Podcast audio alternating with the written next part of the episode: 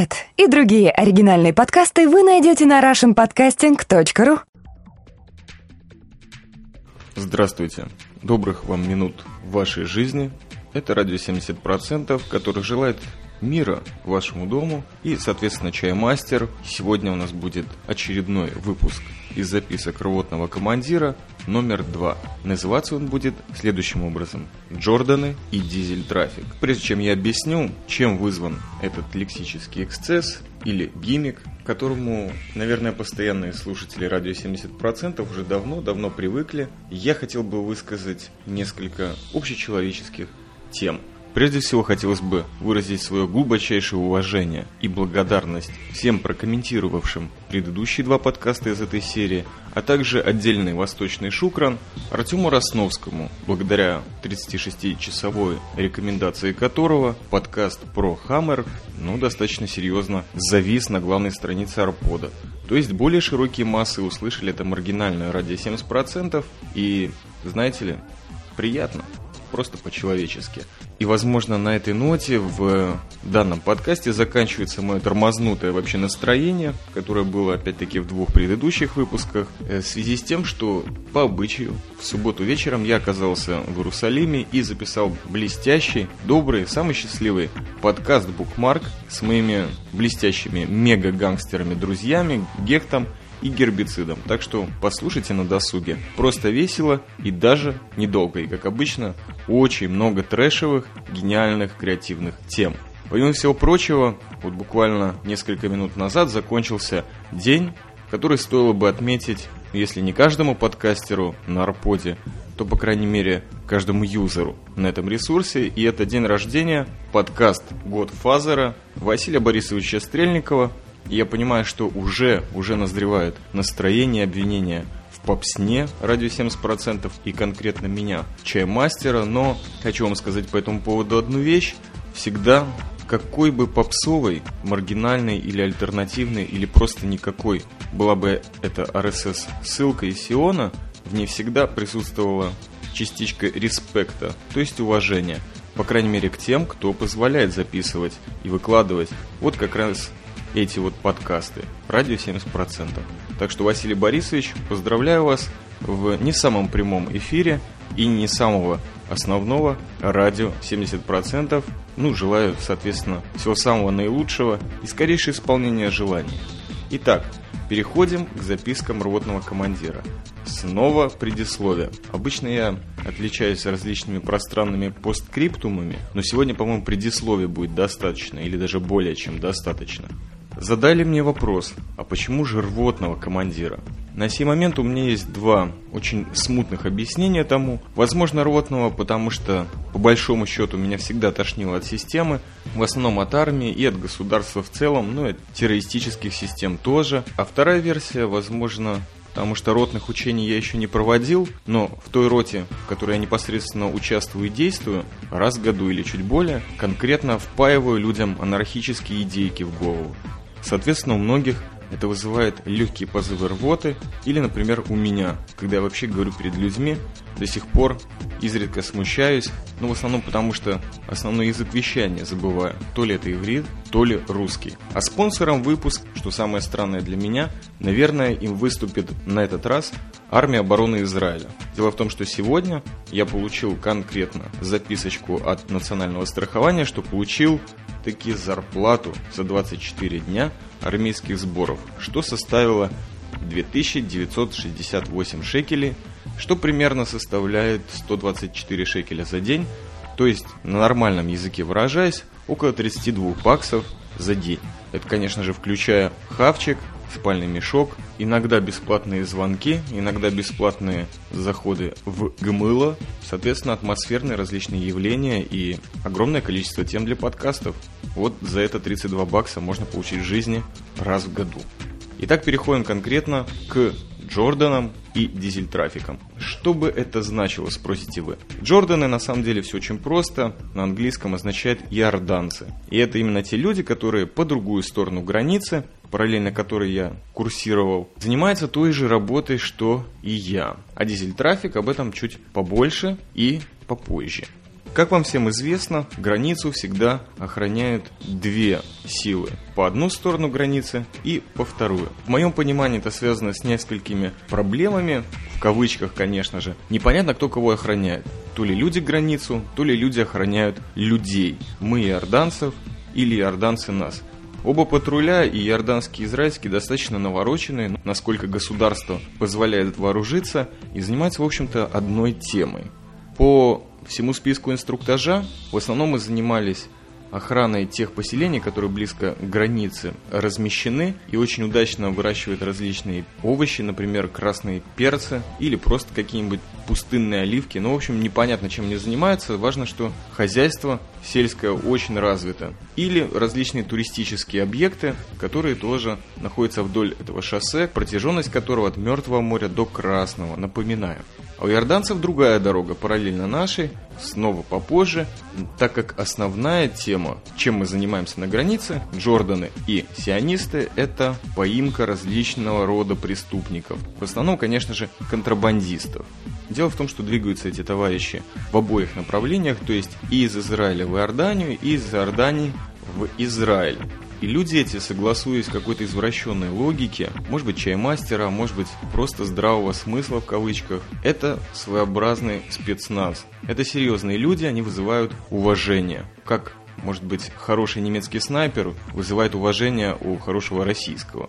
Это вспоминая праздник 9 мая. Дело в том, что у меня как у человека, которому не чужды анархические различные веяния, всегда возникает оценка этих формирований с шагом назад. То есть даже если я ношу государственную армейскую форму, это ничего не значит по отношению тому, что творится у меня в башке. Я, конечно, пытаюсь это сдерживать, но мысли-то все равно роются. Именно для этого существуют подкасты, чтобы их высказать и, возможно, выдвинуть на обсуждение.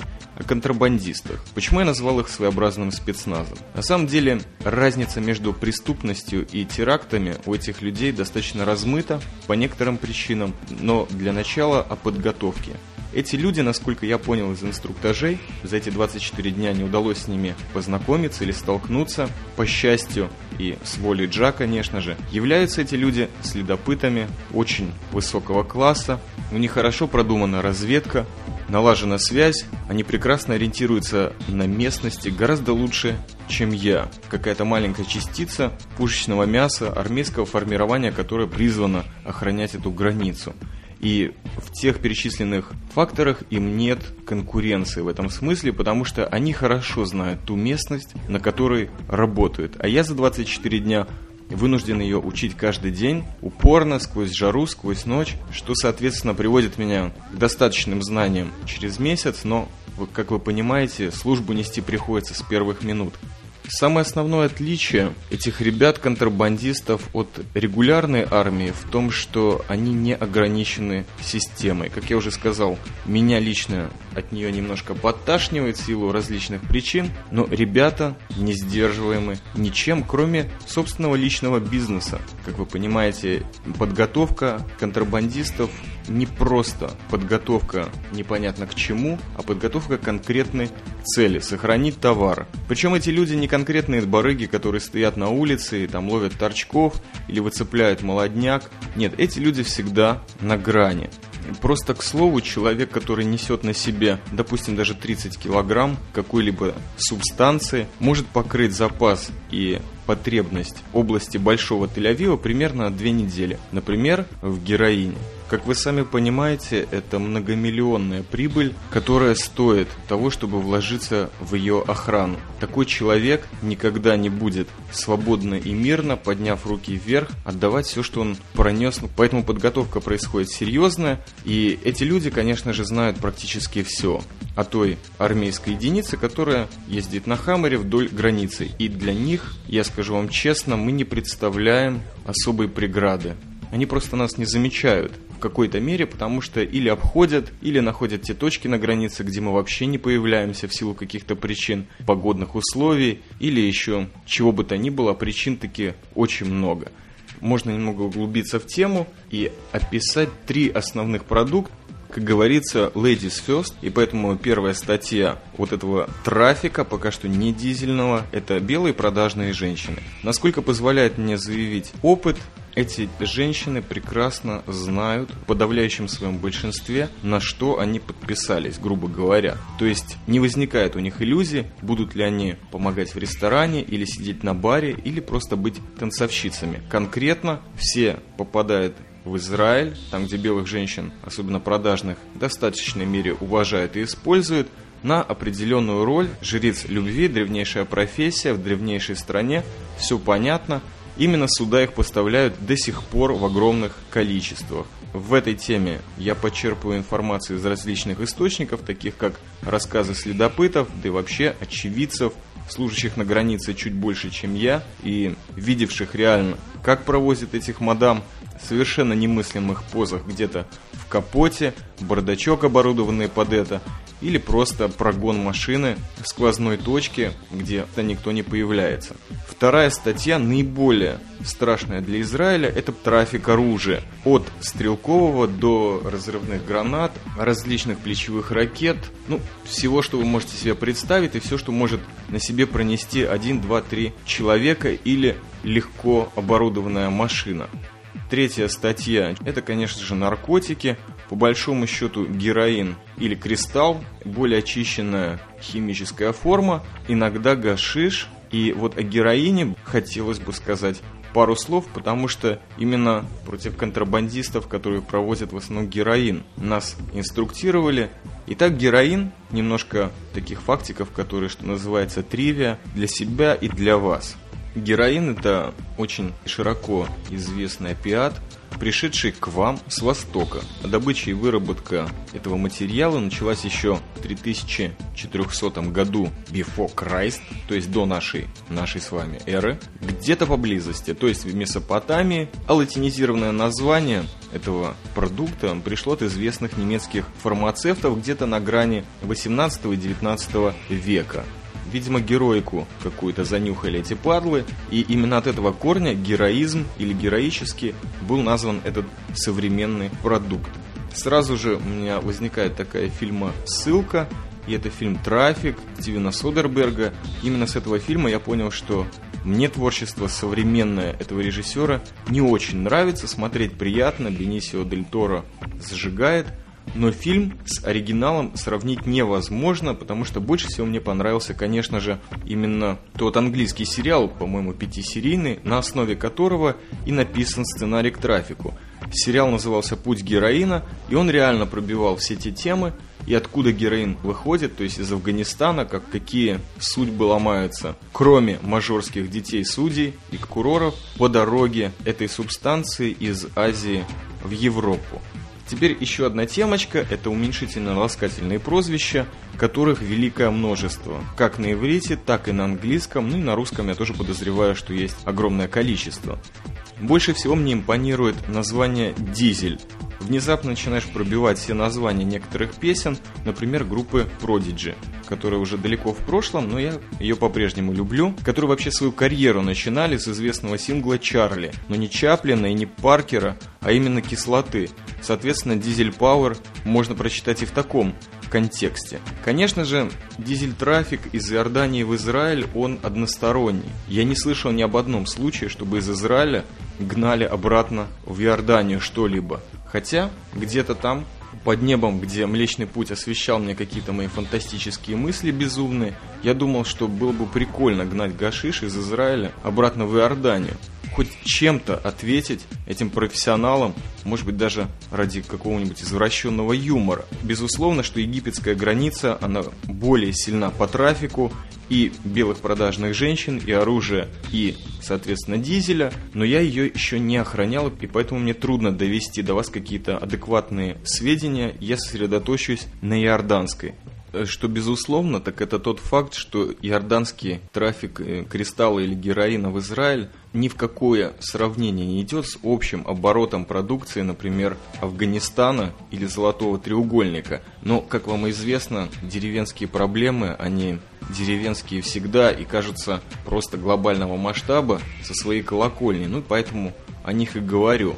Трафик у нас вот именно такой пока что. Так как ливанская граница достаточно прочно закрыта, как минимум для трафика, то основные пути наркотиков, оружия и белых продажных женщин это, конечно же, египетская и иорданская граница. И вот по этому поводу хотелось бы привести несколько примеров, как Джорданы охраняют свою границу и как иногда мы им отвечаем. Из моих кратких исследований, именно визуальных, автомобильные средства, которые передвигают пограничников иорданских вдоль их территории, это или Форды, или Тойоты, так, так называемые тендеры, в которых от 3 до 4 человек, двигаются они совершенно свободно, что им помогает в этом движении, так это очень интересные директивы по открыванию огня. Помимо всего прочего, вооружены они тоже стандарт стрелковым оружием, американским радиопередатчиком, который иногда можно поймать и у нас. Для этого требуется более серьезный аппарат, который ловит их диапазон. В общем, они нашу волну ловят, а мы их. И вообще между командованием пограничной охраны Израиля на этом месте и иорданцами. Очень хорошие отношения, общение тет-а-тет, обмен информацией и, наверное, в какой-то мере военным опытом. Все это делается очень осторожно, но и достаточным образом афишируется.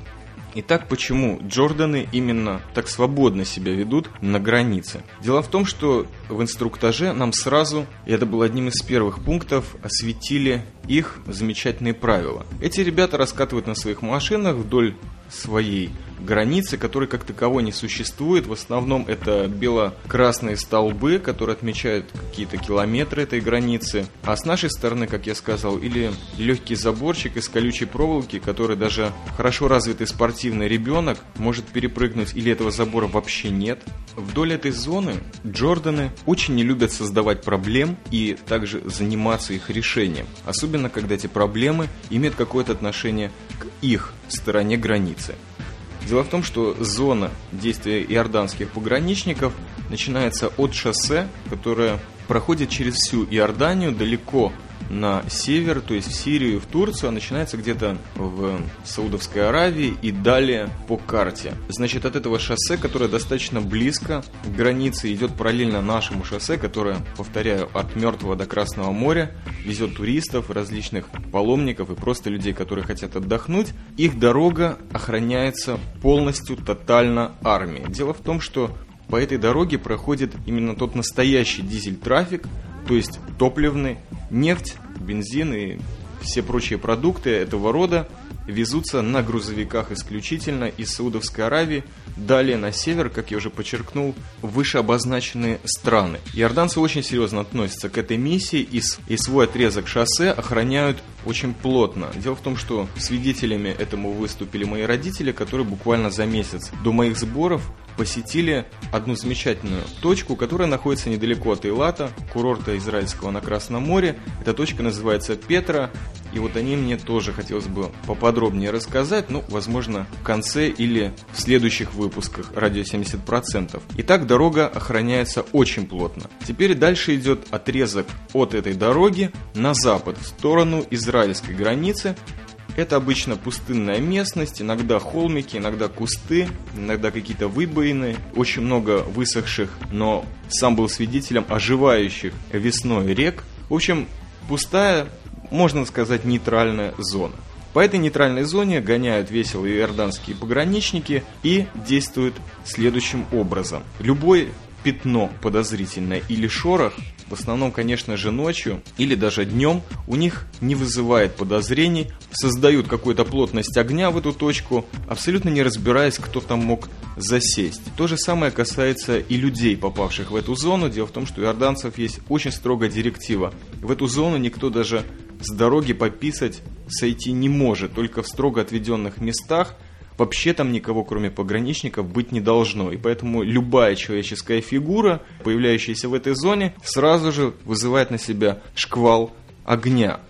Вот такой чисто человеческий джордановский подход к контрабандистам, которые, в общем-то, единственные, кто может появляться в этой зоне от иорданской границы в сторону Израиля. В Израиле, конечно же, правила немножко пожестче, и нам конкретно описывали вот такая английская система прецедентов, что может случиться, если не подключить каким-то военным действиям свой собственный мозг. Дело в том, что, как я уже подчеркивал, Это начало туристической зоны. Как вы понимаете, многие туристы, они вообще в глаза не видели пустыни, а особенно, может быть, разъезжающий хаммер или каких-то армейцев. И как и меня подрывает атмосфера границы и пустыни, так и, возможно, есть какие-нибудь другие бешеные романтики, которые просто захотят тормознуть автобус или остановиться в палатках или в личных автомобилях и просмотреть данную местность. Дело в том, что в Израиле ну, до границы нет проблем дойти пешком. В общем-то, это нигде не запрещается, только в отдельных зонах. А в одной точке, недалеко от нашей базы, вообще теплицы с красными перчиками доходили ну, буквально до трех метров от самого забора. И в этом отношении было приведено несколько случаев. Во-первых, непонятным образом как-то ночью именно самые серьезные пехотные войска, которые в то время стояли на границе, ну, может быть, чуть дальше от нас и не в наше время службы, засекли человека, который перешел границу в сторону Иордании. Конкретно были замечены следы. Уже место было засечено и окружено на человека был наведен земной радар. Он как-то очень странно себя вел, петлял там где-то среди пустынных барханов и кустиков, а потом повернул назад в сторону Израиля. И вы знаете, в этот момент мне трудно описать словами, но это какая-то странная мечта и цель любого пехотинца, когда ясно видна цель, ясно видно ее намерение. Человек пересек границу и возвращается назад – непонятно с чем, ночью не всегда видно, что человек на себе несет, а как я сказал, контрабандисты не обязательно ходят с грузовиком на цепочке за собой. Вот в этот момент уже на человека было наведено огромное количество стволов, офицер, который, соответственно, с прибором ночного видения дает резкий отбой, подходит к этому человеку, и выясняется, что это простой религиозный житель Сиона, который по непонятным для себя духовным, возможно, а может быть физическим нуждам просто не знал, где он находится, потому что отдыхал неподалеку. А так как забора не было, и для такого человека, который никогда не служил в армии, так как являлся религиозным отказником, для него тропинка следопыта это ничего не значит. Это просто какие-то следы трактора. И пересекая его, у него не возникло никакой индикации, что же он делает. Ну, вот этот случай лишний раз доказывает, что иногда какое-то наитие и резкое торможение своих каких-то боевых инстинктов приводит к тому, что человек был спасен, потому что по всем правилам открытия огня этот человек должен был быть превращен в решето всеми пулями всех тех, кто на него был наведен. Другая тема – это японские туристы, которые уже где-то поблизости от Илата шлялись просто по той же израильской границе, тоже не видели где-то заборы, или для них ничего не сказал знак на арабском, иврите, английском и, возможно, русском, тоже пересекли тропинку следопыта, с ними тоже ничего не случилось, но как люди наивные, я думаю, что они отделались легким шоком, а израильские пограничники в очередной раз выкурили огромное количество сигарет и расплевались по всем сторонам. Потому что, ну, невозможно с этими туристами, ну, что тут можно сказать? Просто нет слов. Джорданов тоже стоит отметить в отношении области Эйлата. Напротив Эйлата существует иорданский курорт, так как это Красное море, называется он Акаба, и развивается он с геометрической прогрессией относительно Эйлата. Он тоже хочет быть реальным международным курортом, и этому городу это очень удается. Я, возможно, покопаюсь где-то у себя в архивах, у меня есть, например, фотография громадного флага Акабы, который виден даже с берега Илата. Лучше, чем все гостиницы, которые там расположены, это просто ну, очередное локальное деревенское чудо света. Напротив этой Акабы или в ее области находится резиденция короля Иордании Абдаллы, которая охраняется очень хорошо и соответствующие директивы даны по поводу охраны границы. Напротив этой резиденции, соответственно, вот именно в этом отрезке можно надеяться также на охрану и Джорданов, что приятно. А завершать этот выпуск мне бы хотелось, наверное, легким экскурсом в историю тех людей, которые постоянно находятся на границе с нашей стороны и со стороны Джорданов. Это группа населения, которую я по личным, достаточно глубоким причинам очень не уважаю и не люблю. Это товарищи бедуины, которые составляют основное количество следопытов на службе израильской армии. Офицеров среди них нет, это в основном прапорщики или просто солдаты срочной службы. В последнее время их количество очень усиленно уменьшается, но это не важно. Пока что других следопытов я не видел. Дело в том, что бедуины живут очень распространенно в пустыне Негив, которая составляет 60% территории Израиля, и протяженность ее также до Илата. Есть определенное племя бедуинов, их там несколько на самом деле в пустыне. Одно из них живет именно в той точке или недалеко от нее, границы, на которой мы, естественно, охраняли в течение 24 дней. Так вот, половина этого племени бедуинов живет на территории Израиля другая половина живет на территории Иордании.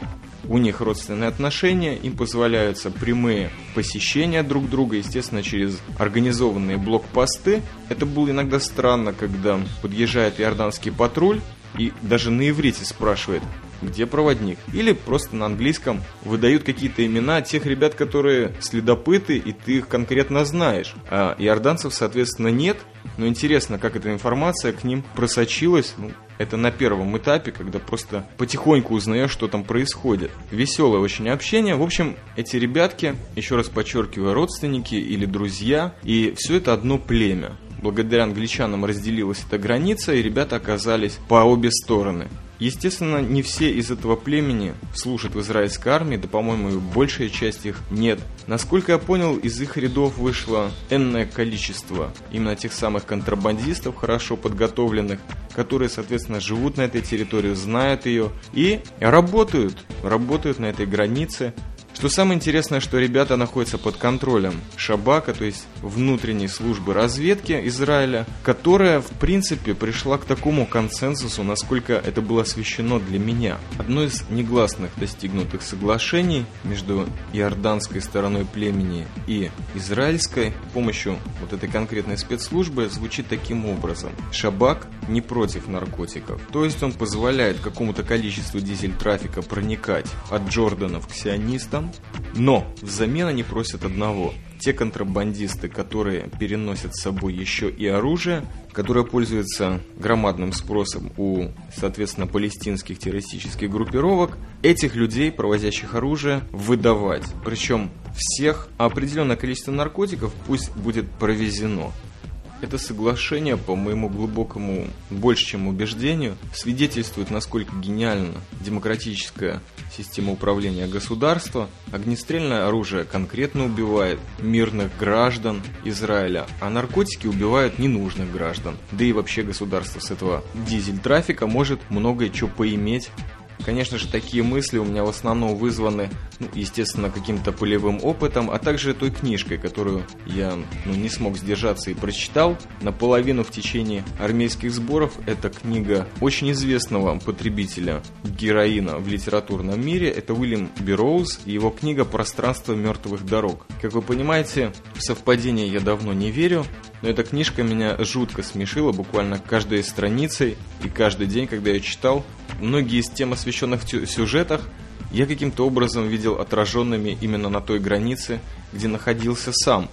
Название этой книги вторично – она хоть должна была быть названа «Семейство Джонсонов», а я имел дело с семействами Джорданов. Помимо всего прочего, книга посвящена блестящим монархическим идеям, причем самому широкому спектру, который я встречал в какой-либо литературной фантазии. Итак, Уильям Берроуз «Пространство мертвых дорог», а это были записки рвотного командира номер два Джорданы и Дизель Трафик. О Петре в следующий раз. С вами был Чаймастер. Всего самого доброго, приятных весенних деньков.